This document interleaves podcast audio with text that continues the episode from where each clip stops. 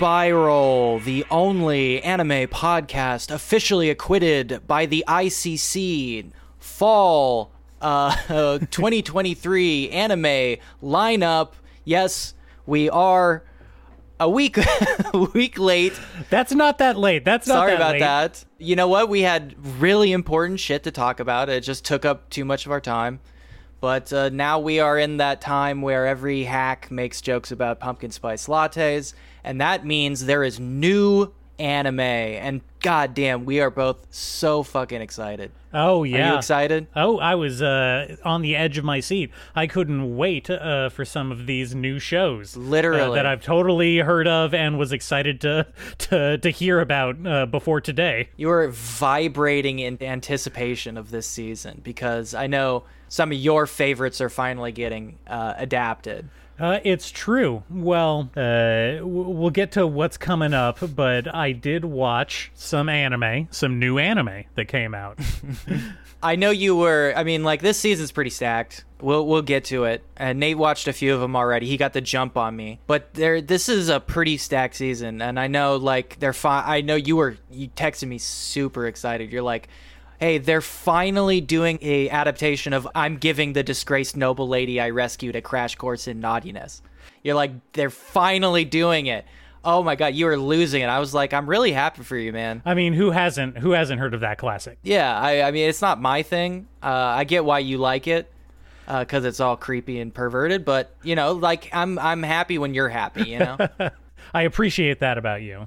Uh, you're Yeah. you're a real team player. yeah, yeah. it- that one is coming out tomorrow, so we can't get your impressions on that yet. Well, hey, I know you're excited for the uh, 100 girlfriends who really, really, really, really, really love you anime to come. out. Yeah. Oh. Oh. Oh. Ecstatic. But you know, the problem with that is it only really picks up around like girlfriend 20, 22, around that period. You know, everything else is just kind of like runway, if you know what I mean. uh, so if that show, if we get a season three, I'm really looking forward to hundred girlfriends. Man, are are we ever gonna get to that hundredth girlfriend? I don't know. I'm dying from the suspense. Uh, you read the manga though, right? Uh, how many girlfriends are they actually up to? I think we are. We are probably mid double digits now. Okay, all right, that's like a pretty good. That's a pretty fair number of girlfriends. It's a res- it's a respectable number if it's somewhere between like 40 and 50 girlfriends. That's a fair amount of girlfriends. Okay, so I, I mean, being totally honest here, the gag to me is really funny, but uh, do any of these do any of these characters get like featured more than once a chapter? You know when somebody told me that a guy has a 100 girlfriends, I just laughed my ass off. That was the funniest shit I ever heard. but wait, you're telling me there's more? uh, you know, the thing is I mean, there- the excess is funny. That's that's the joke. that is an American opinion. Uh, I do not endorse that opinion. The thing about 100 Girlfriends, of course, is that, like, it's fun when you're in, like, the mids, like where we are now, like 40 to 50 girlfriends, because now we're like, damn, that's a lot of girlfriends. How could he possibly get more girlfriends than this? But once you get close to, like, 80, 90, uh, you know, where you can see home plate, uh, you you really losing the steam of uh, you know the the anticipation, the excitement, the romance, because you know you're pretty much done. I mean, maybe they squeeze in a couple more memorable girlfriends before hitting hundred, but you know that's the clock's ticking. Maybe I'm just uncreative because at that point I feel like uh, it's incredibly hard to make 100 unique girlfriends. There's got to be some repeats. There are not 100 kinds of girls in the world. I mean, like, let's be honest. oh God. Okay, let's talk about the shows you did watch. Let's stop. Let's yeah, let's stop talking about your horrible opinions on gender. let's let's move uh, from the future to the past, the recent past. You watched some anime, Nate. Now that is I uh, did. atypical of you. I know. Uh, I am an anime podcast host, so normally I don't watch a lot of anime, but I felt like pulling out all the stops for this episode because, again, I was just so excited for this fall season. Uh, Losing and, shit. And to kick it off, uh, I watched one that I was looking forward to for ages. Wait, And- wait. Before you get into it, let's talk talk, talk me through your process for uh, getting into these shows because I know last season you had a whole spreadsheet. You were doing shit with rolling dice. There was a, a pros and cons uh, checklist you were working with. Well, you know, yes, yes. What's going on this uh, time? You know, I tried to go for a little bit more of a naturalistic approach uh, this time. Kind of Okay, laid back. Yeah, laid back, kind of guide where my sensibilities took me. Um, Mm-hmm. And so I went to Crunchyroll and sorted by new and and clicked the first four uh, anime that only had one episode out. Look, when you're out on the frontier, you take life as it comes. That's that's the rule. And sometimes it comes hard. Oh, oh, oh, he has set me up. oh, Jesus! It was Christ. Okay, natural. what did? All right. What? So you clicked number one on the most recent list. What was it? Uh, so this is one that I'm assuming flew under your radar because it's not actually an adaptation of anything. Uh, What? it is an original anime, no manga, no light novel to back it up. So it's out there standing on its own two legs. This is insane. What you're telling me right now. I know. Uh, it's never been done before in the history of the genre. It's an unproven IP. It's yep. Uh, they're just throwing this out there. Brave. I mean, it is it is banking a little bit on modern sensibilities. Uh, maybe it is uh, trend writing a little bit, but uh, w- w- we'll get there. Uh, uh, it was called Paradox Live. Um, and so, what this is about is a kind of near futuristic, semi cyberpunk setting of uh, like vague 20XX Japan, you know? Yeah, yeah, yeah. How far? How far uh, along are we? Are there flying cars? There's no flying cars. Uh, everything is still gasoline based, but the main feature is that they, uh, they being the the scientists of the world, discovered a World new a new metal uh, called Phantometal. Oh hell yeah! Yeah. You know I love fantasy metals. Fantasy metals are dope.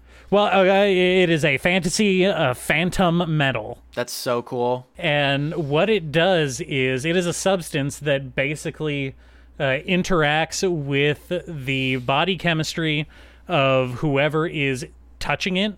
Uh, and lets you produce amazing laser light shows that reflect your awesome uh, rapping that you're doing on stage at the time. Wait, what? Yeah. what? Yeah, so uh, it, it is a um, yeah, it's a substance basically. When you interact with it, uh, it lets you form collective illusions in the minds of an audience uh, that equate to What? putting on a kick-ass show. Are you telling me this is some kind of offensive hallucinogen? Uh, it's it's not quite offensive. It's more uh, supplementary to the rap battling uh, that is the main premise of the show. But it is imposed uh, on people, like without consent. Well, it's something that only rich people get. So yes. Yes. okay. I all right. That is a weird uh, application of a fantasy metal, but I'll take it. Mm-hmm. And how's the rapping? uh, oh, not great. It's not good. Uh, well, there's barely any in the first episode, so I can't actually say that with conviction yet. But uh, it's not great what they what is in there. okay, so the Is there- premise of the show is our our main group. We have an anime trio. Uh, you know, we have a, a, sh- a plucky shonen kid, a uh, stuck up rich kid, and a girl. Hell yeah. So we've got our Naru Sasukura. Yes. And they form the main uh, J-pop group that is our our protagonist. Um, Okay. uh, they have a group called uh, BAE, Bay. Bay? Yep. Does that stand for something? Uh, no, at least not that they revealed yet. No. Okay. Yep. Bay. Uh, all capitals, uh, said like an acronym, but again, uh, no, uh, no explanation on what that might be. And uh, so, not only are they a J-pop group, um, although that's Oh, Bay. Best at everything. Ah, of course. of course, Of course. It makes sense. Makes sense now. Sorry. Go ahead. Uh, uh, so not only are they a, a J-pop group, um, they're also like extremely rich. They go to like a super fancy private school just for rich kids to become J-pop rap battlers. Oh, so they're fucking like they're like the kids going to like Hollywood acting high school. Basically, yeah. Oh god, I hate that. And so uh, the first episode sets up that 10 years before the uh, setting of the story, a famous venue along with a famous band uh, just disappeared from the face of the earth overnight. And when I say disappeared, I mean literally like the building disappeared. Wait, their whole building disappeared? Yeah, yeah, uh, and then uh, suddenly out of nowhere, you know, uh, it reappears floating on an island stage out in Tokyo Bay, and and lots of different uh, musical acts get sent invitations saying that they are invited to come to a all-out musical battle of the bands. A battle of the bands? Yeah, Wow. Why would any band do that? uh, because if they win the battle of the bands and then win a final boss battle against the uh, uh, disappeared famous band, uh, I'm trying to remember their name, but if they win, then they get uh, a hundred million billion dollars. they get all the money in the world. That's what they've been promised. Yes. So these these people who are already rich beyond most humans' ability to comprehend decide that they're going to go to a battle island on the off chance Well, they get personally invited. Okay, they get personally invited to this battle island on the off chance that they will make even more money. Uh, correct. Yes. I fucking hate these people. I hate them. Yeah. It's. I hate them and uh, I hate this show. Well, okay, so uh, one one of them, the Shonen uh, kid, uh, Suzaku, uh, he is an orphan. I want to say. Uh, so uh, he wants the money so that he can become the best rap battler uh, and prove everyone wrong that looked down on him for being an orphan. I guess. You know what? You know what makes you a really good rapper? Being rich. That's that's what has all the best rappers. That's that's where they are. Like once Jay Z made that first billion, that's when he really hit his stride. Everybody says that.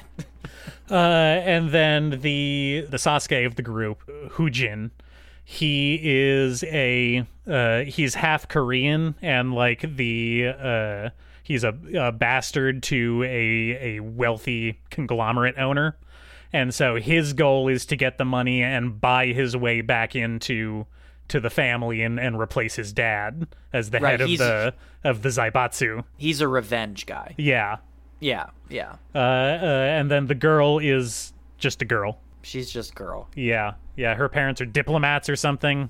No agency, no no personal character motivations. Uh, I'm sure those will come later. just girl. And, and so from there, you kind of uh, you you know you get them set up as characters, and then we get a sequence of seeing all the other bands that they're going to compete against get their invitations. Yeah. So they're a three man group. Um, yeah, Bay.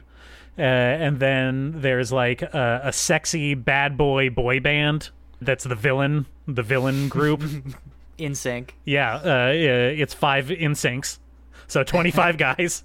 uh, and what? There's a duo act that's like two androgynous looking brothers that have some kind of mysterious past because there was a fan that encountered them outside of the stadium that seemed to recognize them but they didn't recognize him and then the uh, the dark horse contender is it turns out that their uh, singing teacher uh, is also entering as a duo act with uh, with his partner Okay. Yeah. That's I don't know. Uh, you sound baffled this sounds like the most boring shit I have ever heard. oh yeah it was really boring i didn't like it Yeah, it sounds bad. Uh, also, I just want to I just want to throw out that for a story that is presumably about uh, rap battling with the best rap battlers around the world, there were there were no black people in the cast. I'll just say that. Wait, is it specifically rap battles? yes, Yes. Oh, you should have led with that because that is the most. Oh, uh, did part. I? I forgot to mention. I forgot to mention that um, they don't call themselves pop stars. Their preferred term uh, within the industry is phantom rappers. Holy shit, man, that sucks so Uh, bad. because they use the sucks. the phantom metal when they rap. Oh fuck, that sucks so bad. you know, it's hard to be like, oh, I hate when they appropriate my culture or whatever, because like obviously, you know. But uh, this gives me serious like flashbacks to that fucking SK8 the Infinity show, where the whole thing is about skateboard battles, and I could not stop cringing in a really painful, awful way. You know, being skateboarding happens to be basically the only fucking cultural significance uh, I can claim from my own hometown. It's like just seeing it warped into this disgusting form. Uh, really, f- I found it like viscerally upsetting. Okay, all right, hold on, hold on. Let me let me try and sell you on this one last time, okay? Okay, you got one more line. What if I told you that it was CG animated and rotoscoped at the same time? Damn, are we talking about Bakshi? I think Bakshi uh, uh, he took some liberties with what you may or may not call rotoscoping. You so this isn't on Bakshi's level. Uh, no, no. Uh, uh, I don't want to get into Bakshi. That's my motherfucking favorite Ralph. All right. I, I hate that. I don't want to think about. Can that I can I have you give a, a quantify a quantification of your hate? Maybe some kind of uh, arbitrary number. Uh, arbitrary number. Yeah, I I hate it. I hate it like a fifty. Yeah. Okay. Yeah, that sounds about right. Yeah, yeah, yeah. You All can right. make up your own context if you want. I but that's a lot. it takes fifty hates. Fifty hates, hates, Hates, hates. hates, hates. Tell me, tell me about another one. I'm, I really don't want to think even one second more. about Okay, all right. I, w- I won't make you think about that anymore. Uh, another one. Uh, another one that I watched was uh, I'm in love with the villainous. Now, I have a feeling that you are familiar Hell with yeah. this already. No, but I mean, I am familiar with the villainess movement. Ah, okay. Now, I haven't looked into this. If I had to guess, I would say this is probably a light novel adaptation. Yes, almost certainly. Yeah. yes. Uh, so the premise of this one is uh, uh, this is the the looked for female isekai genre, the villainous Well, genre. like we said before when we were talking about why did Raeliana end up in the Duke's mansion? Mm-hmm. Is that what it's called? I think Yeah. that's what it's called. How, how did Raeliana end up in the Duke's mansion? yes, how we don't know. We never found out. Yeah, much like the the you know occasionally arbitrary descriptors like shonen, uh, shojo, seinen, josei, or whatever. Mm-hmm. The the this is not a particularly well defined space, but there is a, a, a dichotomy here between the isekais and the uh, the villainesses. I would say these are two these are two uh, opposing forces uh, within the another world continuity, sort of. Yeah. So I don't always I don't always want to. It feels weird to lump them in to uh, our our most hated and loathed genre isekai because they are they have their own rules and they are fairly distinct in a lot of different ways. And boy, do we hate it here, folks. Make no mistake. I liked that's the thing is like Raeliana is not like most isekais, you know, it, and it doesn't have the same awful shit that's in isekais. It has its own awful shit and it has its own stupid boring shit, but I do feel that they are dis- they are distinct products, cultural products. well, okay, so uh, this I'm in love with the villainess is uh, about a uh, you know rundown, haggard office worker, uh, a lady who likes to play otome games, uh, you know, uh, boyfriend romance games, and A, a sad adult in a state of arrested development. Yes. just like me for real. uh, um, and and one day she goes home to play her her favorite otome game, and uh, she dozes off while playing it and wakes up and wouldn't you know it, she's the main character now. Hell yeah. That's what I'm talking about. And it, it's really, you know, compared to other, um, I, I'm just gonna call him isekai, whether the distinction stands. But you know, she didn't die. She didn't get hit by a truck. She didn't get teleported. I think, like literally, we're just set up to think that she's just kind of dreaming. Or having a serious mental break. Yeah. Uh, oh well, yeah. Yeah. Uh, I mean, I, I should mention that the last thing that she sees before uh, drifting off is her her TV screen glitching out. Great. Uh, and she wakes up uh, in class, and and she's getting right off the bat, she's getting bullied by the uh, the story's bully. Oh no. Uh, and here's the thing, though, she's into it. So let me ask you this. Uh, obviously, it's called "I'm in Love with the Villainess." Uh, was this office lady chick? Was she gay before she got sucked into the video game, or did the video game make her gay? I mean, I don't know. I, I honestly have been trying to figure that out because They don't. We don't get don't any setup. that? When I say that it starts with her falling in front of her TV screen, that's how it starts. That is scene one. We get Wow. no setup for this character. She is an absolute blank slate to us, the audience, other than the fact that she really likes this game and she doesn't like any of the boys. She loves the villainess. She's just a wet brain slotted into this uh, protagonist hole. Yeah. Uh, Hole. Honestly, it's not dissimilar to uh, how uh, certain people out there are playing certain games right now. Am I right? Am I right, folks? Am I right? Now, see, the thing that really trips me up here is, uh, you know, why is this her favorite Otome game when all the romantic options are men, but when she. Uh, because she is literally attracted to the bullying. Like, that's her thing. so this has. This is. This is nothing to do with actually her sexuality. This is purely like uh, primordial uh, triggers in her brain being shot off. Yeah, well, you know, it's just it's it's a weirdly uh, sanitized obsession. It is like someone. It is literally like someone playing with their favorite doll. You know, right, and pulling the string to get the voice line. Uh, and obviously, she she uses her vast superior knowledge of the game to uh, be the best student in school and and do better at everything than than the villainess. Does the Otome game make you do homework like in Persona? like how how does she succeed at school? Uh, bro, bro, uh, dating sims are like 80% homework. They are stat grinders first and foremost. Y'all are sick. That's like the most perverted shit I've ever heard. Like playing a video game that makes you do like math homework. Like I would I would put you out of your misery if I found you doing that. Oh, and I I should also mention that we have the added element that this is a, a magical world setting. Magic is involved. Uh, and- Naturally. and she is the best at magic. Of course.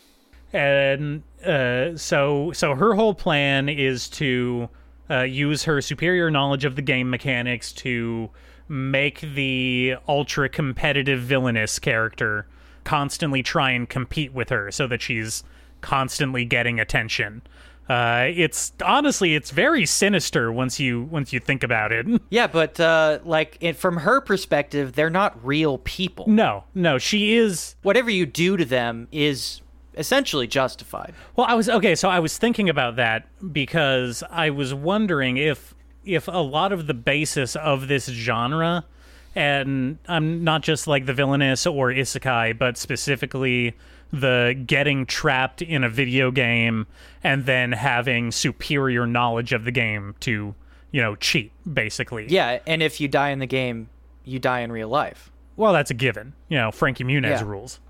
Right. Um, but I, I, was wondering if that recurring theme in all of these uh, kind of stems from being in the more, from like a more social, like social hierarchy based like setting, because a big emphasis A class stratified society. yeah, yeah, because a big thing is like she is able to basically bypass all of this bullying because she knows it's not real and she just talks to all of these like you know super stuck up characters like regular people Right. uh, as opposed to uh, diverting to uh, the much more uh, humble characteristics of her real world self.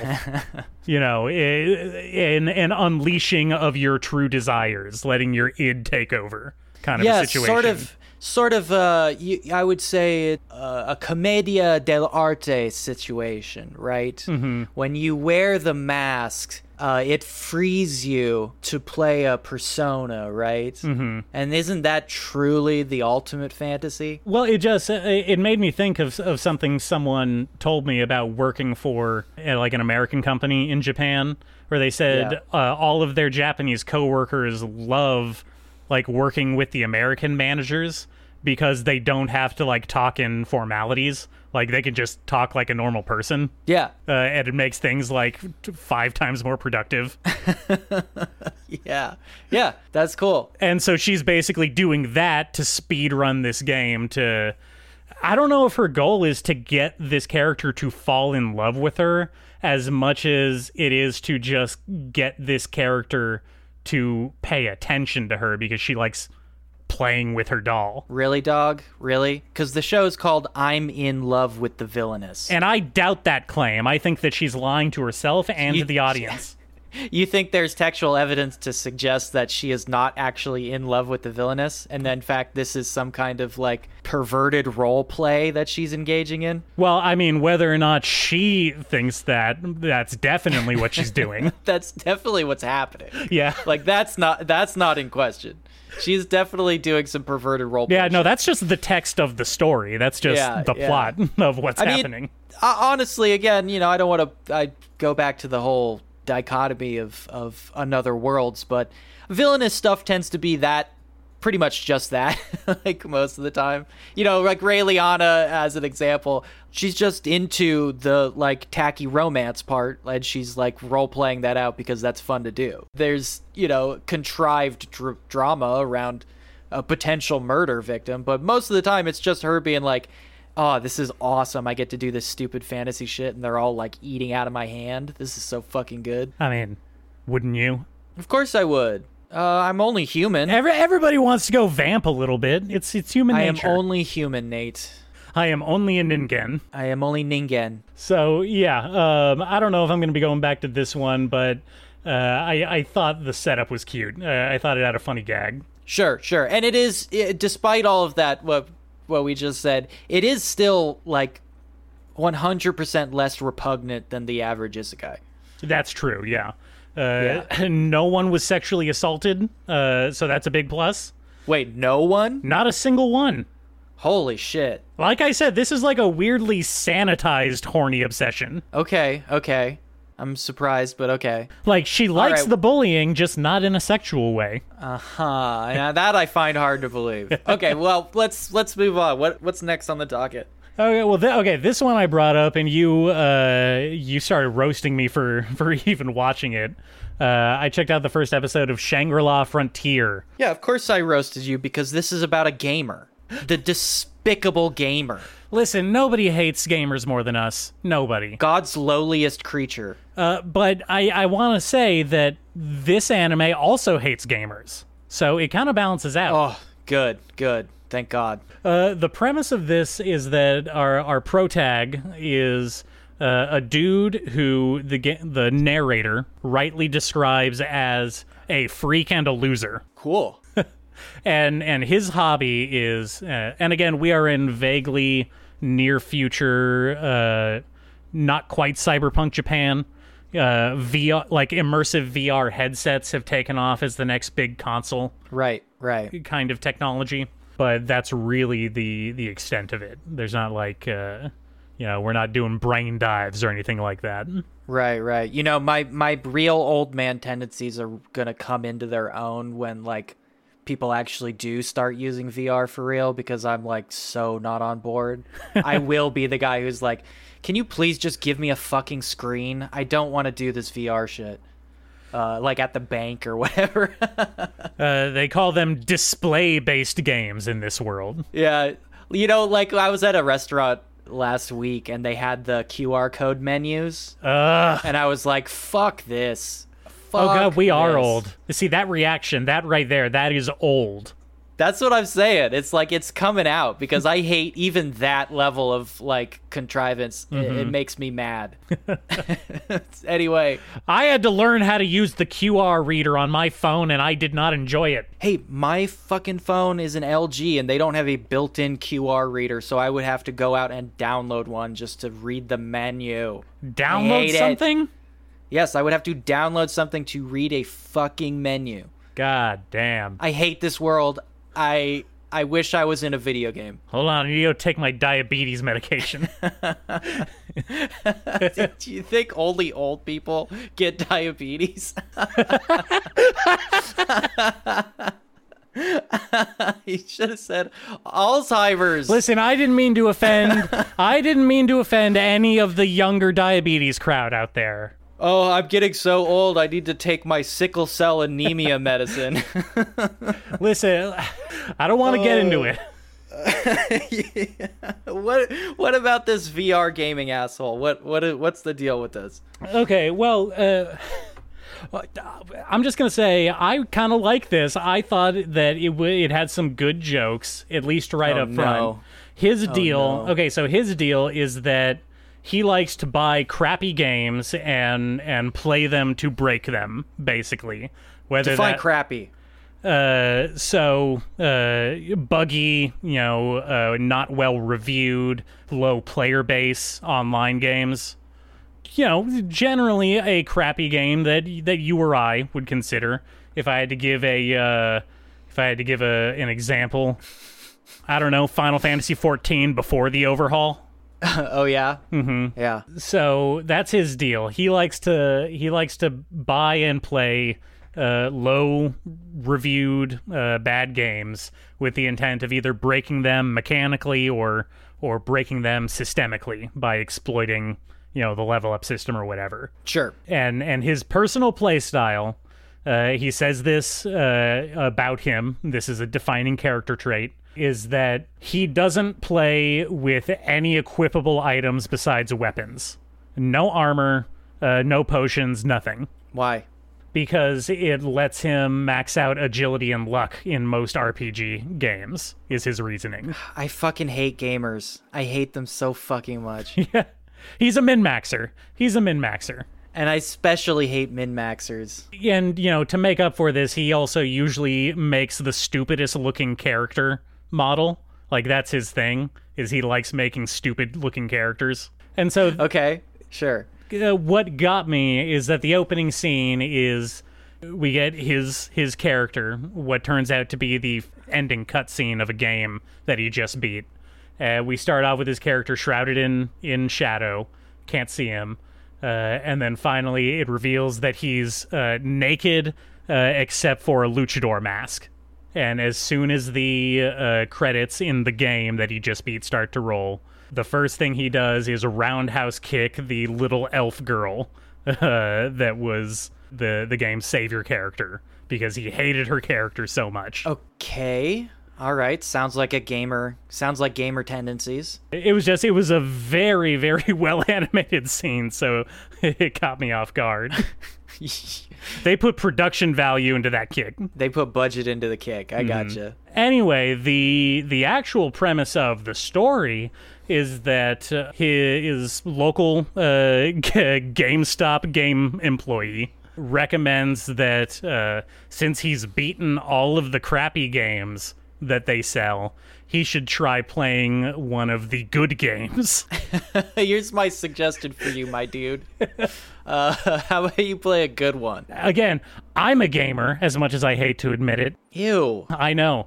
Uh, I don't, and I don't like playing good games. I understand where this guy is coming from. I think good games Oh, are oh. bad. Are you trying to retroactively cover your ass here? Being like, actually, actually, I knew it was bad. Uh, you, you didn't need to tell me. I knew it was bad the whole time. Okay. I actually, I, I was doing it on purpose. I'm sweating a little bit now.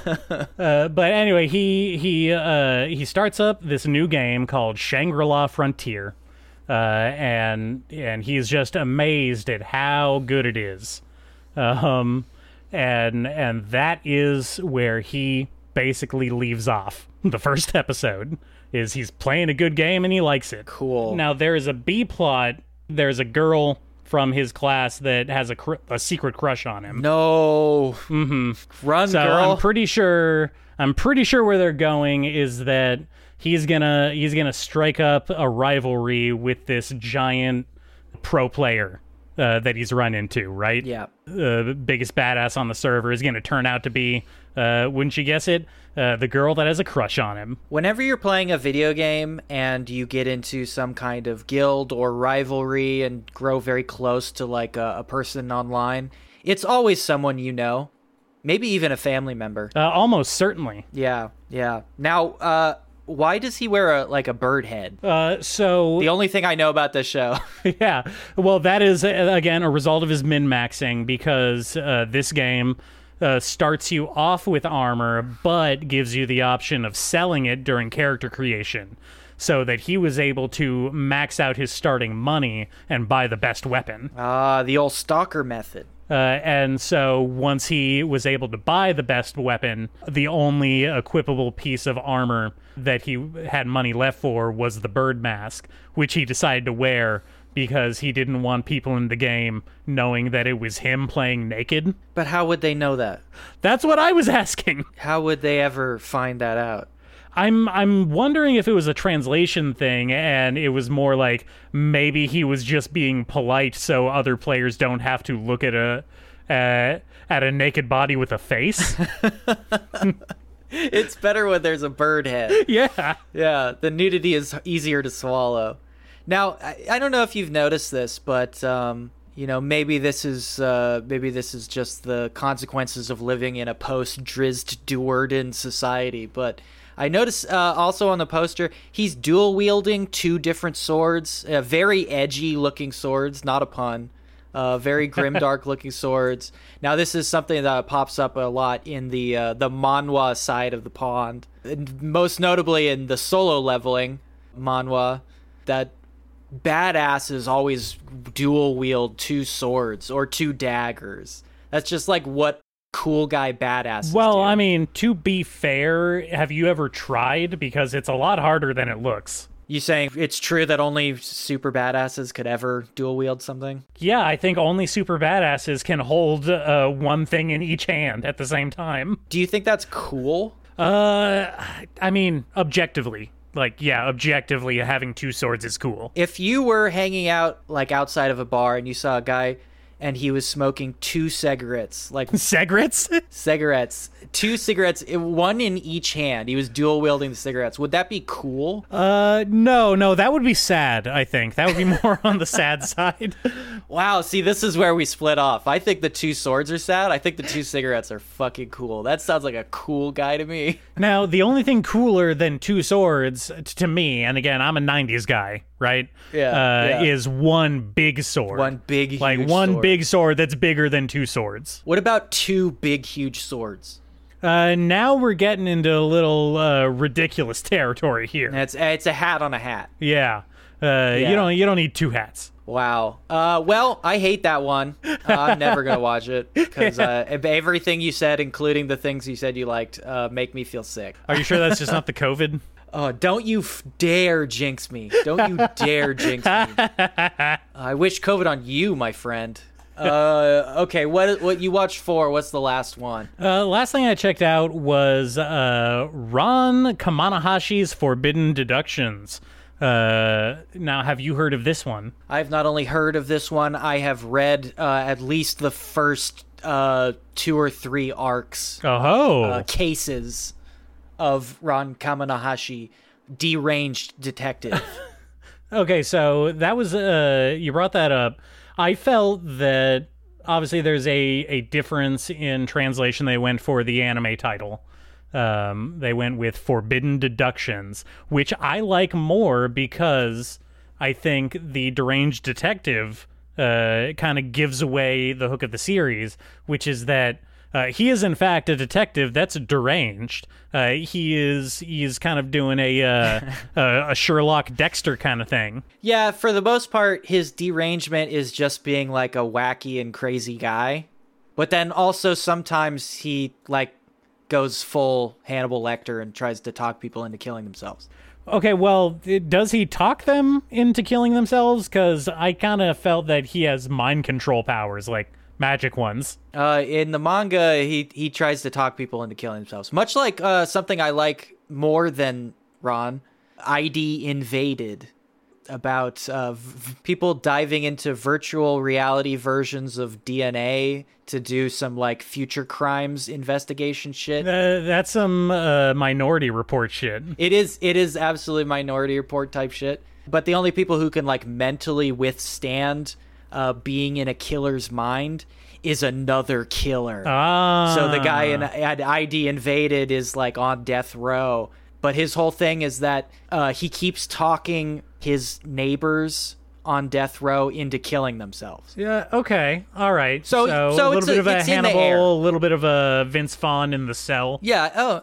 Uh. Yeah. I guess so. Yeah. Yeah. Yeah. It's it's in the air. It's yeah. in the air. Okay.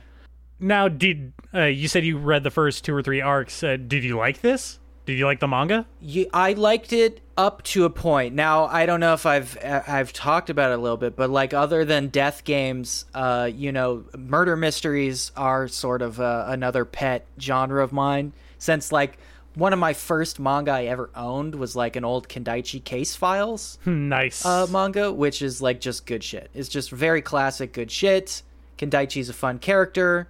Uh, there's a new series of Kindaichi Case Files where he's like a middle aged dude and he like works an entry level job at a business and it's like very sad.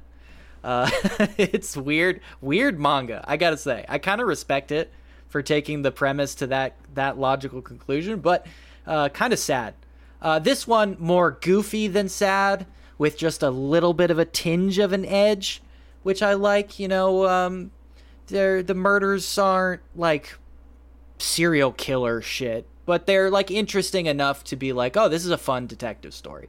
Now, where it loses me, let, let me let me ask you this. Now, do you think it's possible that uh, Ron Kamonohashi uh, could possibly be a descendant of a famous detective? Huh. I wonder. I wonder if he think- could be a descendant of some kind of famous uh, detective that is popular within pop culture. Yeah, so uh, you probably get maybe 10 issues in before it is revealed that uh, he is of the Sherlock Holmes bloodline, which Okay. is one of the one of the astoundingly stupidest things I have ever read in a manga. And unfortunately not the first time I've read it too. This happens in a lot of detective manga. Is it turns out somebody's related to Sherlock Holmes. Never Columbo, you know, like always Sherlock. I mean, if you're going to be related to a detective who is famous for uh, deductive reasoning and being eccentric, like, who are you going to choose? Hey, Maigret is also famous for those two things. It's just that he's a sad sack instead of a drug addict. Actually, yeah, uh, how come none of these anime pro tags are ever related to Poirot? Yeah, exactly. That's what I'm saying. Or Miss Marple, you know? Like, what the fuck? uh, I would buy somebody being related to anyone besides Sherlock because Sherlock is an avowed uh, anti sexual. it's not just that he doesn't like sex, he's like actively against sex. He looks down on the sex havers. he it's not it, he's grossed out by it but he's also like intellectually he considers it like below him. Would you say that Sherlock is the original Volcel? i i think it's it's harder than that. I think there's like an edge to it but it just makes the whole thing very unlikely in my mind. And also uh, at the same time that they reveal that that Ron is uh, a direct blood descendant of the Sherlock lineage, uh, they also reveal out of nowhere uh, his Moriarty rival, who holds the the blood of the Moriarty family Of and course. their their ancient secret traditions and uh, techniques. Uh huh. Uh huh. Yeah, yeah. Okay. All right. Yeah. All right. I see where this is going. Hard to be enthusiastic about a detective story right after that, you know? See, okay, I'm I'm just so interested to see, at least in the anime, because like they made it very explicit that he has like eye gaze mind control powers. He his eyes glow when he's talking villains into into killing themselves. I think you might be interpreting a specific aesthetic inflection as a superpower. I, I, I'm not sure, but I think that's what's happening here. I mean, is it different? he goes into a fugue state when he does it. Yeah, because like most of the time he's being a goofy weirdo to like downplay the fact that he's actually deranged.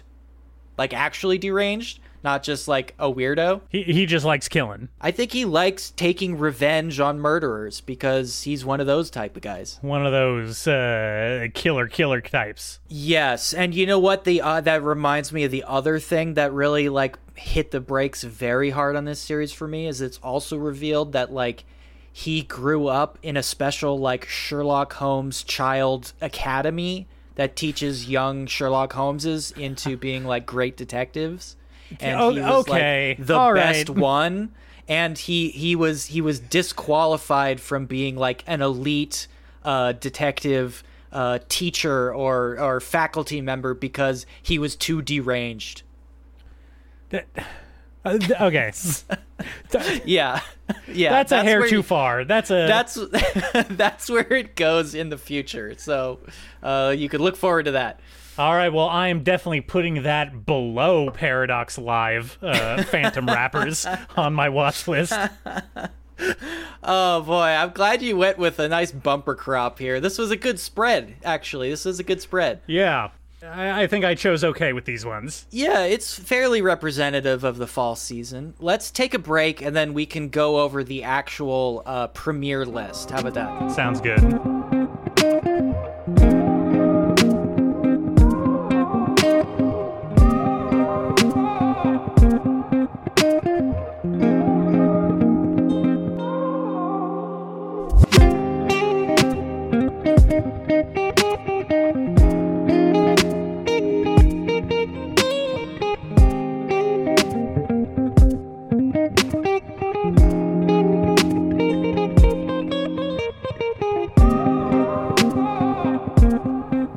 So, Nate, I'm looking at the big list, and we've got a fair amount of anime.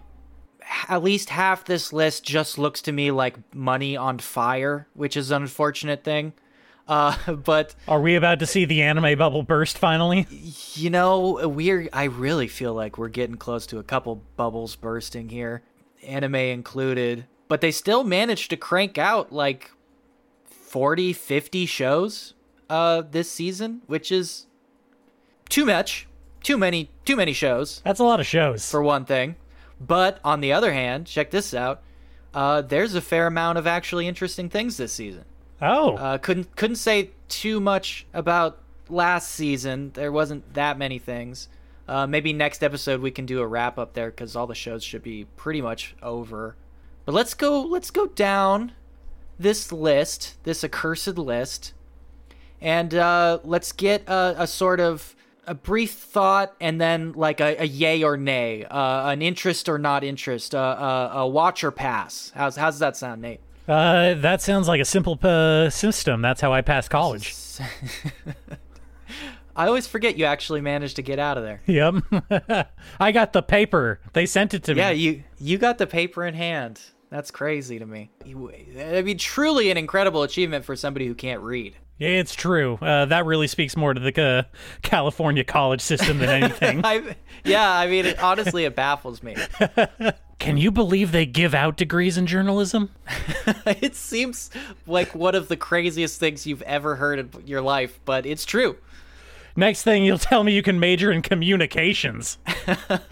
okay, all right, all so right. we did we did start a little late. Some of these shows have already got a couple episodes out, so uh, uh, I apologize for this. But this is technically the shows of fall 2023. Right at the top, we've got something that's kind of interesting to me because this has been living on my to read list for like a long time, and I've never gotten around to it. But uh, Soso no uh, Freiren. Fre- Fre- Freiren. Freerin. Fry Frieren. Frieren. It sounds bad either way. Oh Uh. Beyond Journey's End. Beyond Journey's End. Elf Girl colon Beyond Journey's End. This is like this is almost in, in my mind this is a direct sequel to Record of Lodoss War. Oh, okay. So it's heavily D and D based. Uh, I don't know about the actual systems, but you know, Deedlit, of course, uh, is very famously Deedlit, and uh, the main character, the the boring fantasy boy, uh, do have a relationship in Record of Lodoss War, uh, with the with the with the old uh, Aragorn uh, and his girlfriend problem. What was her name? Uh, Arwen, come on, man. Arwen. Liv Aragorn Tyler. and the old A- Aragorn and Arwen problem being that uh, Deedlit is going to live for like another thousand years, and uh, little human boy is going to be in the ground very soon. Yeah, yeah. Now, uh, that's depressing, uh, which is why they didn't put that in the other sequels to the Record of Lodoss War, uh, except for the video game. That again, I will pimp because like that that Metroidvania Deedlit in Wonder Labyrinth game uh, is so fucking good. It was really and tight. Actually, it deals with exactly this thing, which maybe is why I'm thinking about it that way. The story of Deedlit in Adventure Labyrinth is that uh, Deedlit uh, has been wandering for a long time after all of her comrades are dead, you know, from the adventuring. Mm-hmm. And uh, she ends up in this, like, kind of fantasy prison thing where she is constantly taunted by the memories of her companions. Dude, that's fucked up. I know it's really fucked up. It's a great game. Anyway, so this is basically Deedlit's story from that game, except she's not caught in any traps. She's outlived her companions, and now she's has to like reorient her life um, to a like post post uh, adventure stage, I guess Okay. and uh, her her you know her her human friends are all dead or dying now and she has to make peace with that and like move on from the most eventful sequence of events in her entire life right defeating the demon lord Okay. Wow. I hate her. you immediately hate her yeah. Uh. Oh, another story about the lament of the immortal. Fuck that. hey it's hot right now that's a very hot uh, subject matter Yeah, It's just like uh, you know. Uh. If I was immortal, I think I'd get over it. That's be- all I'm saying. You'd be okay with it. Yeah. You'd be like, I, I'm actually, I'm taking all of this in stride. I actually think watching all of my friends and family die is cool. Uh. it's actually cool and good. I'm just saying, you know, uh, uh, if you have lemons, uh, make lemonade. Well, that is not my problem with uh, sh- so so no fr- fr- fr- friend. Uh, you can just use the English title, dude. my my my problem was that now I'm not against this premise, right? I think the premise is actually interesting and touching. The problem for me is that that sounds very maudlin and sad. Uh, so I kept putting it off because like I don't want to get you know I'm down for a bummer sometimes, but not all the time. I mean, uh, just doesn't Fire Punch do this premise in a much more interesting way? Yes, but uh, Beyond Journey's End is not about like a living nightmare. It's more about like living a regular life after like a big series of events in your life. It's more about like moving on and doing something else with your life than like living in literal hell. That sounds like boring adult shit. Yes, which makes its success and eventual anime kind of puzzling. Uh, but again, I haven't read it. Uh, I will watch the first episode and get back to you. Well, you know, uh, uh, Gen Z is only growing more maudlin by the day. Yes, truly. I see their sunken eyes as I wander I just, the I, streets. I can see how it would resonate uh, when you put it that way. Yeah. So, what do you think? You gonna watch this one? Uh, yeah, I'll give it a shot. Uh, now, uh, I just looked up this one uh, a little down uh, on the list because the the title is so long, and I was trying to figure out what it says, so I put it through the translator, and it is called uh, "There is no way for you who has experience and me." Who has no experience to be in a relationship? Oh yeah, I think that's the slut shaming one. Uh, yeah, no, the, I'm looking up the the synopsis. That's basically it. Uh, this is kind of like uh, one of those gal girlfriend, uh, you know, romance genre. Nerdy guy uh, gets uh, uplifted by an outgoing girl who has more romantic and life experience than him. Yes. Uh, I've said it before, but it seems that Japan is just discovering the manic pixie dream girl. uh, or at least just really leaning into it. Well, I would say we're seeing a, a horrible, horrible trend uh, with uh, the obsession with body count right now, and this is basically an anime about like, is it okay to date a girl with high body count? Like that is that's the premise of the show. I mean, I don't know. To me, Which the is answer is just none of your goddamn business. Gross. It's just like uh, if you care about that kind of shit, you're a massive fucking loser. Yeah, if you care about that at all, like you shouldn't be in the relationship. Like I can already Yeah. tell this kid just by looking at the at the promo cover. This kid's a piece of shit. Yeah, don't like him right Yeah. off the bat. Don't like him. I Don't like his you know, haircut. Don't like his shirt. He's a, he- another loser dating way above his league. it's insane to be so afraid of being upstaged by a dude who's not even fucking your girl anymore. That's that's what I'll say about that. That's that's my final thought on that horrible anime. All right, uh, what else caught your eye? Well, I mean, just moving moving along linearly. Obviously, Fooly Cooly Shoegaze has started. You did at least attempt to watch the other reboots. I okay, so I watched the first two reboots that Adult Swim did. Uh, I guess the next ones coming out are uh, Fooly Cooly Alternative and Fooly Cooly Shoegaze, which I know Alternative I think is getting a lot of flack right now because the trailer revealed that it was going to be mostly CG uh, animated uh, in a much different style than than the uh, the previous uh, you know character models. Sure. Okay. Uh, I haven't watched the trailer yet, but I saw some screen grabs. And I don't know. I don't know if I'm excited for either of these just after what I saw uh, with the other two. I won't linger too much on it, but essentially, it's like you watch Fooly Cooly. Did we need more? I don't think the answer was yes.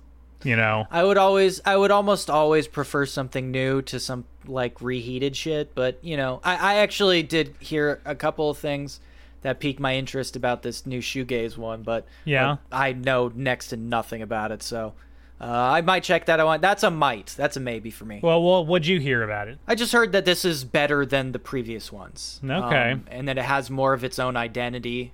Uh, so you know that that makes me more interested. I mean, that's kind of what I was hoping when I first heard about the uh, Adult Swim uh, producing these. Yeah. I was kind of hoping that they would do much more of a.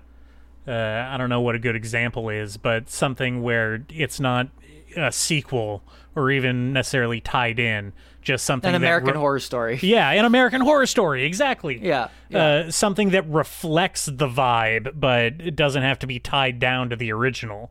You know, with reference. Yeah, loosely hold on to the same cast, but like reinterpret them. Yeah. Right.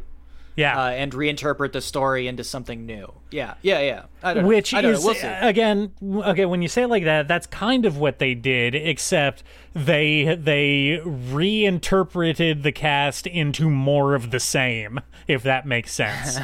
They're Yeah. in. I saw what they were going for, but when they went for it, they couldn't actually do anything different or exciting. Sure. Sure. They were just uh, running in place. Exactly. Yes.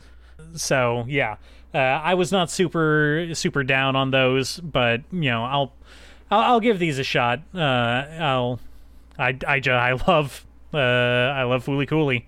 I love Fooly Cooly. Loving a thing makes you want to do another thing. Everybody knows this. Uh, it's the highest form of manipulation Yes. is getting someone to like you.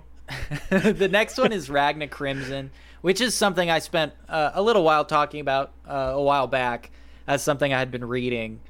Uh, I don't really like Ragna Crimson very much. I don't hate it, but uh, it has a central problem. Something that actually uh, I had talked about just the other day. But like the the the premise in this is that like uh, a young girl is the best dragon hunter in the fantasy world and uh, this like kind of weak ass little dude is following her around, basically being her sword caddy. Mm-hmm. But he's like totally into it because she's awesome, and he like really loves and respects her, and they have a good relationship together, and uh, they he feels like they're together, they're doing this great work, but the the second uh some anime shenanigans go down where he gets like super powered he basically goes accidentally goes super saiyan one day and immediately ditches her because he's like i'm the powerful one now And the thing I liked about Ragna Crimson was the relationship between those two characters, and that is almost immediately dumped. Oh. Uh, which drove me crazy. Even if the rest of the comic was interesting to me, which some parts are,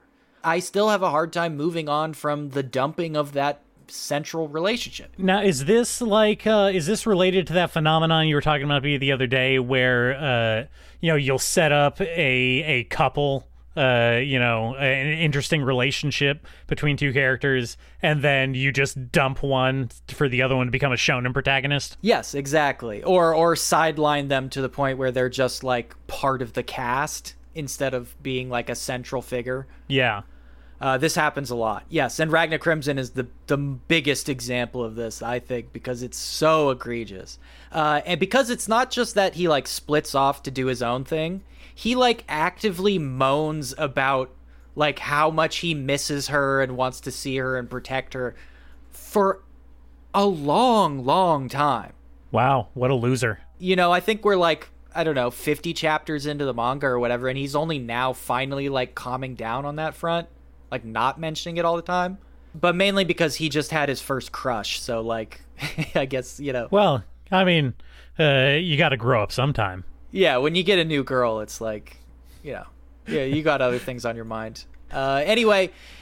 Yeah, when all you anime fans get that girl. Yeah, it's, it's weird because also, you know, putting that stuff aside, there is sort of a weird thing where a lot of Ragna Crimson is like what if One Punch Man wasn't like a joke?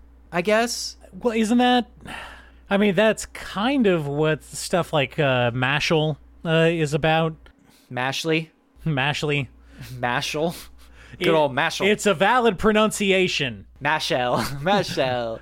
uh, no, I mean, well, except like Mashley is just a gag comic. Well, I, it's all jokes. Yeah, okay, so if One Punch Man wasn't a joke, isn't that the premise of My Hero though? Uh no, because like Deku he needs he's he is very strong, but like he he he fights people seriously, right? Like he gets his ass beat all the time. In Ragna Crimson, Ragna, our main character, mm-hmm. uh, through again anime shenanigans, inherits immediately inherits like uh, an entire lifetime's worth of sword and magic training just kind of downloads into his brain. Whoa. And w- within a couple minutes uh, of this happening, he becomes the most powerful actor in the entire world. Like, it cannot be touched. Uh, okay. And so he sets out on his journey, and whenever he has to fight, he just immediately annihilates everything in his path. Like One Punch Man. Like, sure he swings his sword and like a, a, a bad guy who's been hyped up as like the most apocalyptic creature uh, incinerates or turns into dust or or explodes uh, or splatters like a water balloon. It's that kind of thing. All right. I mean, I like yeah. I like explosions. Yeah, I, I don't know. It's it's a very mixed bag. uh, I don't know what the anime would do for me when the when the manga kind of turned me off. So I, I think that one's a pass for me. All right. Well, what else we got here? Uh, well, going wait, back wait, to. What about you? What about you? What do you think? What do you think about Ragna? Uh oh oh is it a pass? Uh yeah, that's a pass for me. Uh, it's a pass for you. Yeah, I again Shonen uh, is real hard to sell me on. Uh, overall, I think. Yeah, yeah. Yeah, I'm literally I'm looking at the picture. It looks like uh, you know, it's like the Westworld. I don't see anything here meme. Uh, yeah. I think if you took the text off this like promotional image that they have, it would just look like Black Clover to most people, unfortunately. Uh, which is also a pass. Yeah, I very much do not like Black Clover. But uh, anyway, that's not on the list. Not on the list. So the next couple are what we talked about already: Shangri La, which is uh, pass for me because dirty gamers, and uh, Ron Kamonohashi, uh, which is also a pass for me because I fell off the manga pretty hard. Mm-hmm, mm-hmm. The next one that's kind of interesting on this list uh, is MF Ghost, which is of course uh, the spiritual successor of Initial D. Uh, and I never read the manga because you know, no offense uh, I really like Initial D, and I'm not against bad uh, art styles, but it is like one of the ugliest things he, it's like the ugliest comic you've ever seen. Now, are we talking about? You're talking about Initial D. Uh, I'm talking about MF Ghost, but Initial D too, kind of, because they, you know, it's the same author. Oh, I, is it the same author? It's an actual follow up. Yes, Spirit is an actual spiritual sequel. This one's set in the future, but it's still just car drivings. Uh, yeah, no, uh, that's a pass for me. that one's hard for me because I do really like Initial D, but I, I do not think I'm going to get into the MF Ghost. Uh, I don't like Initial D. Uh, I know it's a classic. I know people love it, but I just don't give a shit about cars, and I and I think that guy's art style is really ugly. Yeah. I can't read. Do you think they let me drive? Uh, yeah. How would you be able to tell what uh, the red and the green mean Exactly. if you can never look it up in a book? okay, so I'm in love with the villainess. We talked about this. I think that's gonna be a pass for me. After that, we have shy, something I talked about pretty recently, right? Yeah, yeah, you did. And this was actually this just eked out uh, getting on my watch list for today. It was the next one lined up. Well, there you go. Yeah. So that's already a, a watch for you then. Yeah, that's already a go for me. This is the one about uh, superheroes. Some kind of event happens. There's a world war. People get superpowers, and and our our protagonist, uh, superhero super heroine, is a super strong girl who is just very shy. Yeah. that that's her biggest weakness is that uh, she has uh, uh, social anxiety. Well, sort of, yeah. I mean, the way it's framed is more like uh, every country in the world has like their own representative superhero, and she is Japan's representative, and she's really embarrassed about that because like she doesn't think she's very good at it, right? Uh-huh. And that's the central conflict. She has to wrestle with her feelings of inadequacy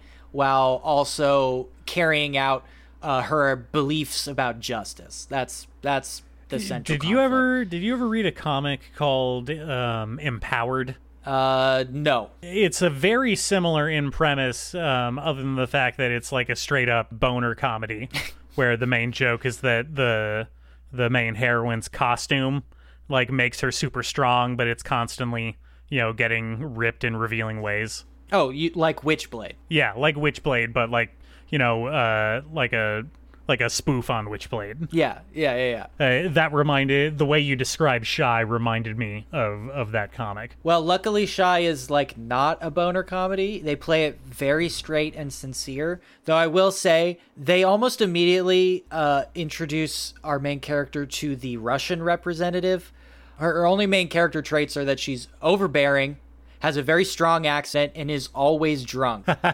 so, uh, cool, cool guys. Uh, Uh, so she that's she's basically the same character as the the Russian girl from uh, that workout anime that I was watching. I guess so. Yeah, they have a very specific idea of Russians, and nothing can shake that.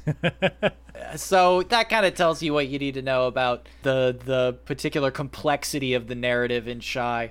I liked Shy, but like in the way that is a passive like, and that I did not hate it. I'm not sure I'm gonna keep reading it. I maybe I'll watch episode one because I'm curious about uh, Studio 8 bit, but otherwise, I I don't know. What do you think? Uh, well, it's already a go for me. oh, right. Yeah. Yes. All right. So, blah, blah, blah. Let's move on. We've got various isekais. Don't read any of those because I do want to play isekai roulette again at some point. Skip over those. Skip over those. There's a new Tokyo Revengers. I'm not even going to talk about it because I hate Tokyo Revengers so much.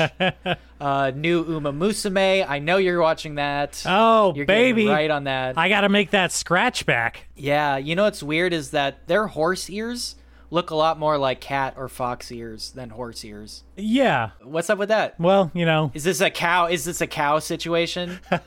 you need to use cow ears because horse ears don't look like horse ears. Uh, on no, no, yeah. Uh, listen, uh, horse girls don't look like horse girls on screen. you got to paint a cowgirl.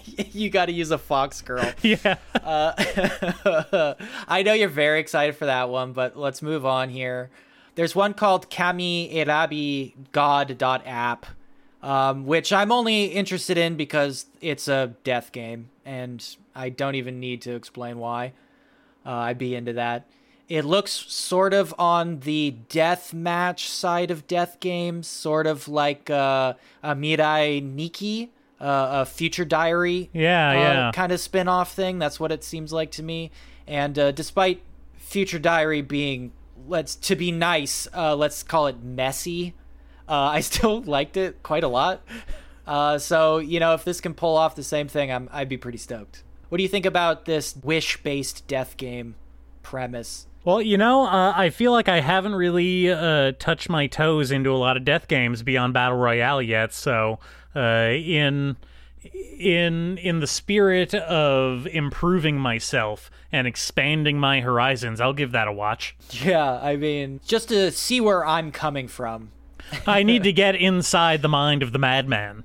Yeah, exactly. You know, this is maybe not the one I would start with, but uh, it's not a, you know, it's from the description, it seems pretty bog standard death game stuff, and uh, I'm down. So I'll, at least one episode for me. Uh, put me down for one episode.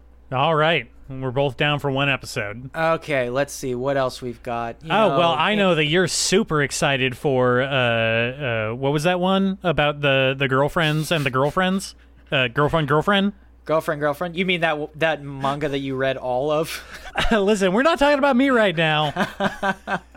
I all I know is that you've been nonstop yammering in the Discord about how excited you are to finally have two more girlfriends. Yeah, yeah, yeah. You know, I really feel like polycules are like just so dominant in the cultural space right now. It's just something that we should be examining from all angles in our fiction.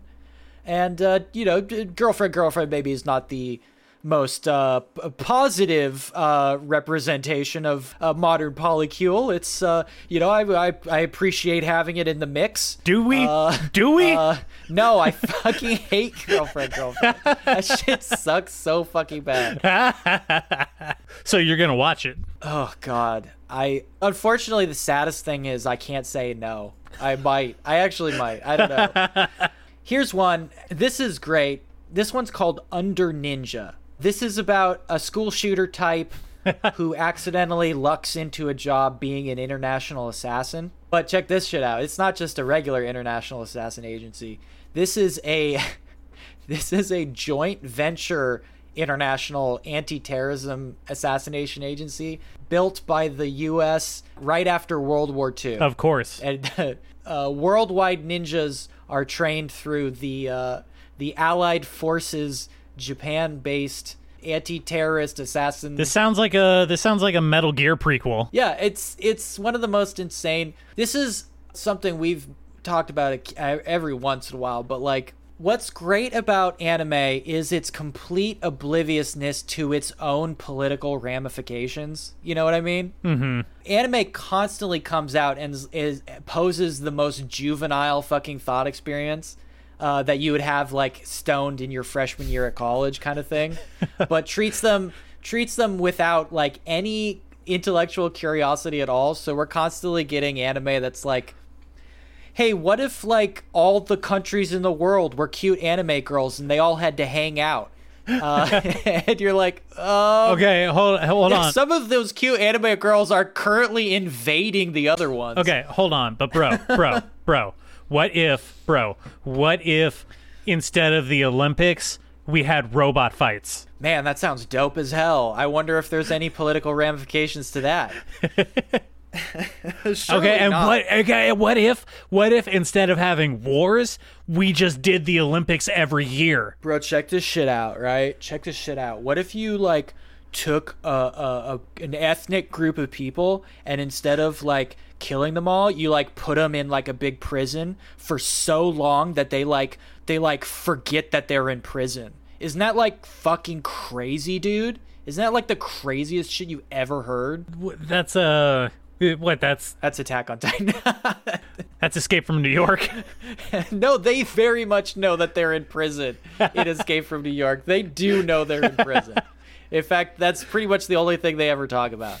Uh, anyway, so it, Under Ninja has a, a hilariously complicated and uh, politically inconvenient premise that I thought was very funny. Now, if it's self-aware, that might actually be a cool show. Uh, I doubt it, though. I doubt it. So I think I that might be an episode one for me, but uh, that's a real iffy episode one. Uh, you know what? Uh, it uh, reminded me of of my my Lord and Savior Kojima-sama. So I'm gonna give it a watch in in honor of him. Koji Pro. Yeah. All right, that's disgusting. What's next?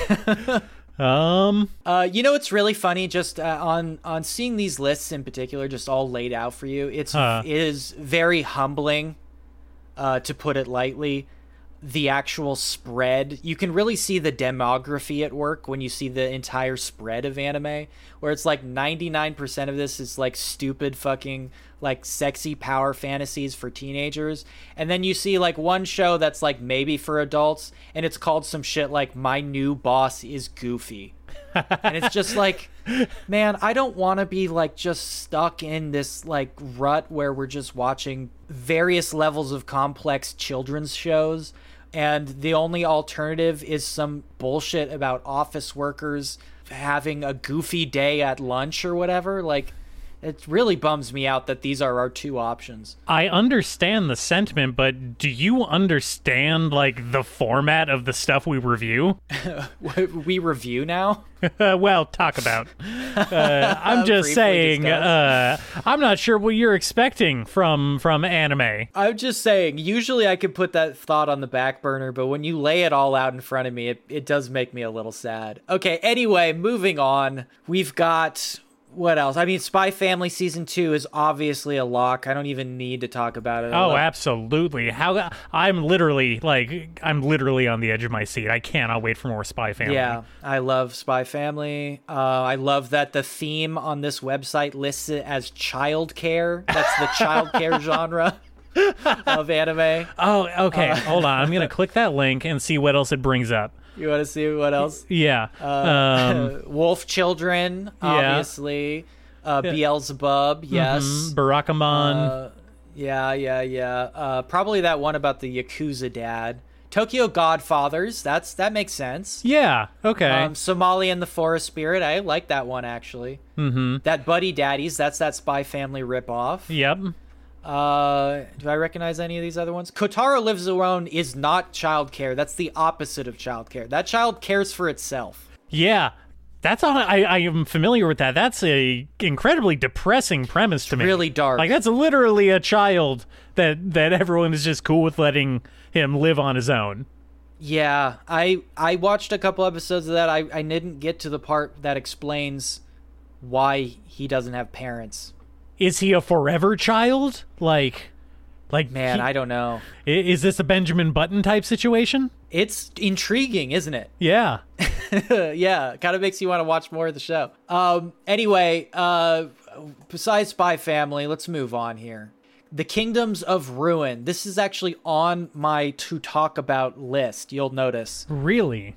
this just got an anime as well, and it's coming out October 7th. This is the kind of edgy, grimdark fantasy, sci-fi, sci-fantasy series. It is about a world where humanity is genociding all the witches in the world. Oh no, not the witches. Yeah. Yeah, and one of the witches has a human uh, companion. and the human companion and the witch are caught. The witch is killed in a, a truly fucking unnecessarily gruesome public spectacle. Uh, the apprentice swears revenge.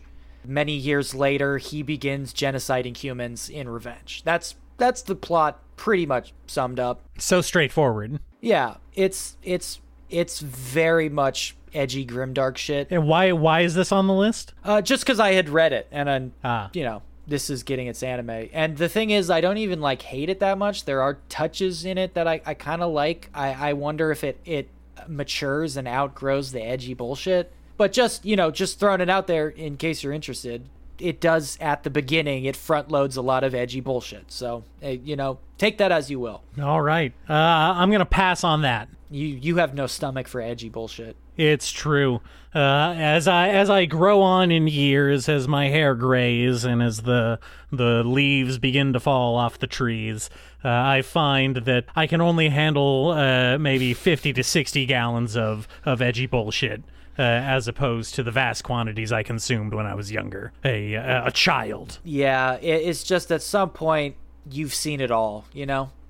Nothing's truly shocking, it's just tedious. You know, uh, at a certain point, uh, I actually want to be surprised by feeling a positive emotion for once. Uh, I wish you luck, but uh, I don't like your chances. Anyway, so the next one on the list is 100 Girlfriends, which we briefly discussed already.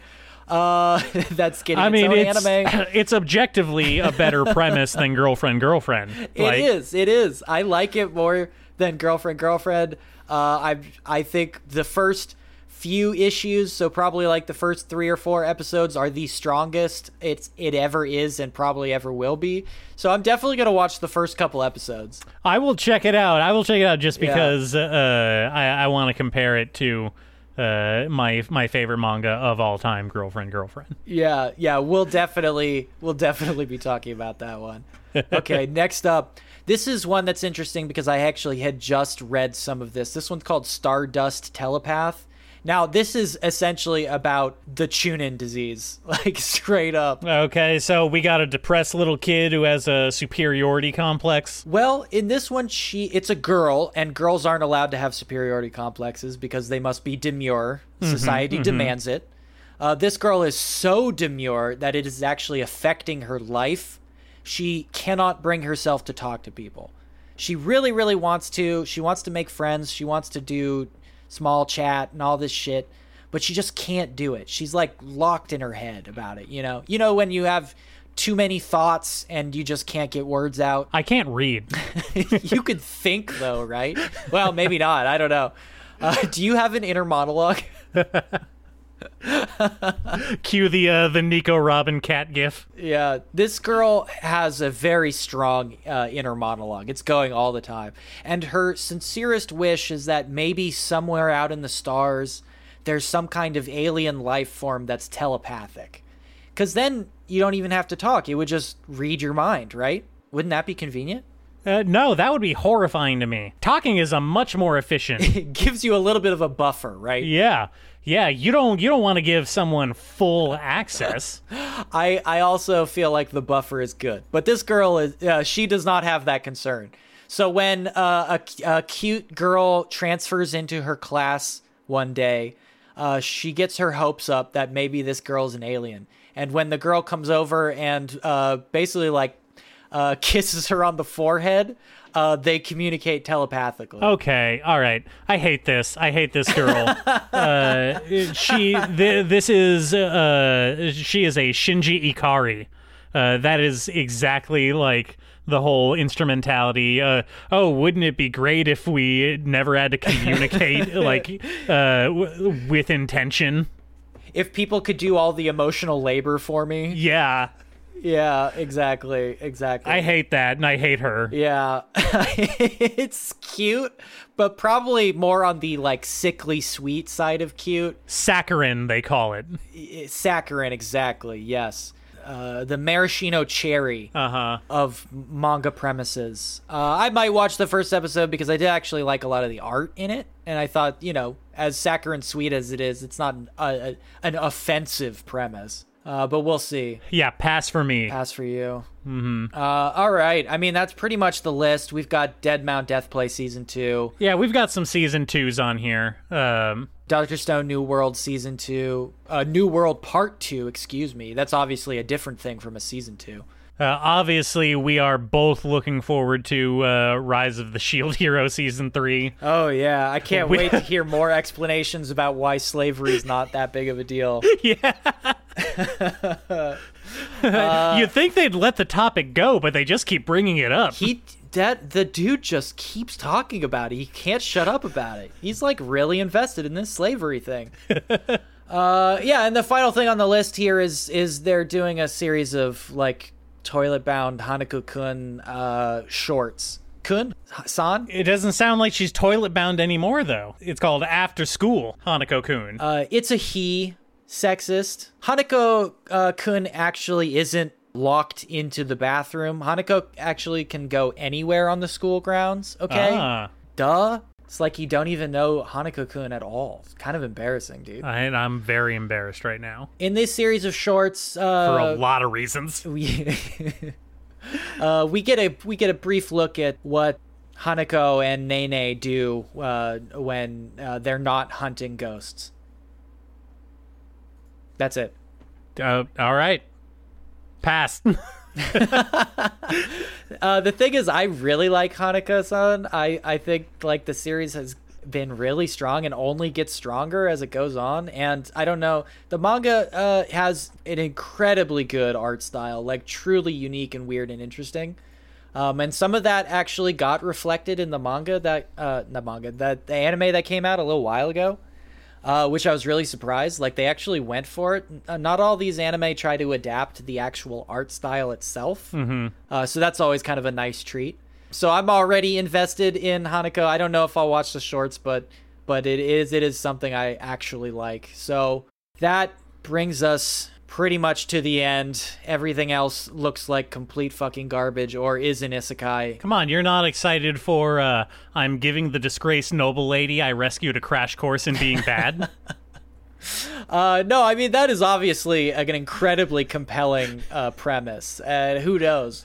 That's the thing is I'm not I'm not locked into anything. I, there's always I always throw in a surprise when I'm watching a new season. You always got to throw in a wild card. Always. You need the wild card. You need the element of danger to make it exciting. Yeah, exactly. You know what? I might I might pick up uh Yuzuki-san chi no yonkyai yonkyudai. Maybe I'll throw one did- of those. Tell me there. what you just said. What do those words mean? Yuzuki-san chi no yonkyudai. Something about having f- uh, three brothers. it's just called Three Brothers. it's just three. It's just three brothers. No, there four. There's four of them. Wow, that's amazing. Uh, this is my brother Daryl. This is my other brother My Daryl. other brother Daryl. I was just listening to Bloodhound Gang the other day. uh, I don't want to get into that any further, so uh, let's wrap it up. That's that's our fall season uh, sampler plate. I think we're all pretty excited. This does seem like a good season. Uh, better than the last one, even though obviously last one had some heavy hitters. Uh, yeah, absolutely, but uh, uh, always forward, ever onward. always forward, ever onward. Uh, We must churn through, and uh, maybe in the next couple episodes we can talk about like what we actually did watch from last season. Because I would love to talk about Helk and uh, Dark Gathering and and Jujutsu, obviously. Oh, gotta get that jujutsu in there while it's Yeah, hot. I would like to. Yeah, I would like to actually talk about what I thought was interesting about those stuff. Uh, Gene of AI was a big one that I didn't think was going to be good, but it actually turned out to be pretty good. Yeah, you were talking about that in relation to our recent playthroughs of the the Cyberpunk DLC too. So that does sound interesting. Yeah, there is some weird cyberpunk overlap. Uh, there's some stuff to compare there, which is kind of fun. Maybe we'll get into that. Yeah, we do. We, is that it? Fuck. We also got to talk about some more of these live action anime adaptations. Of course, we're still working through that.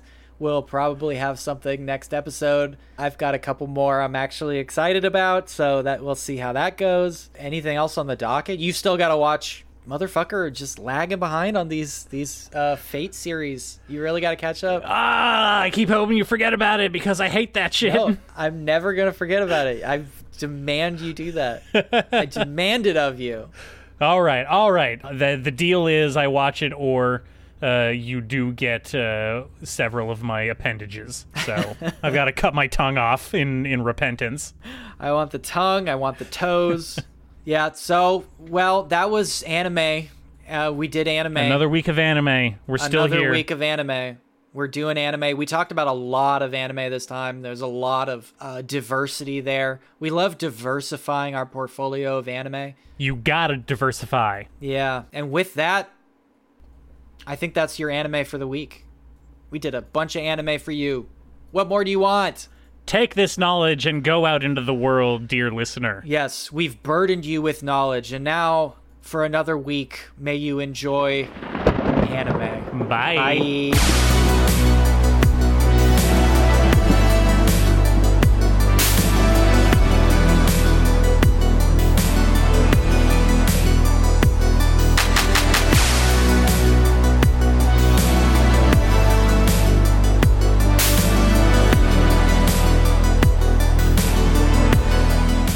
Fucking anime.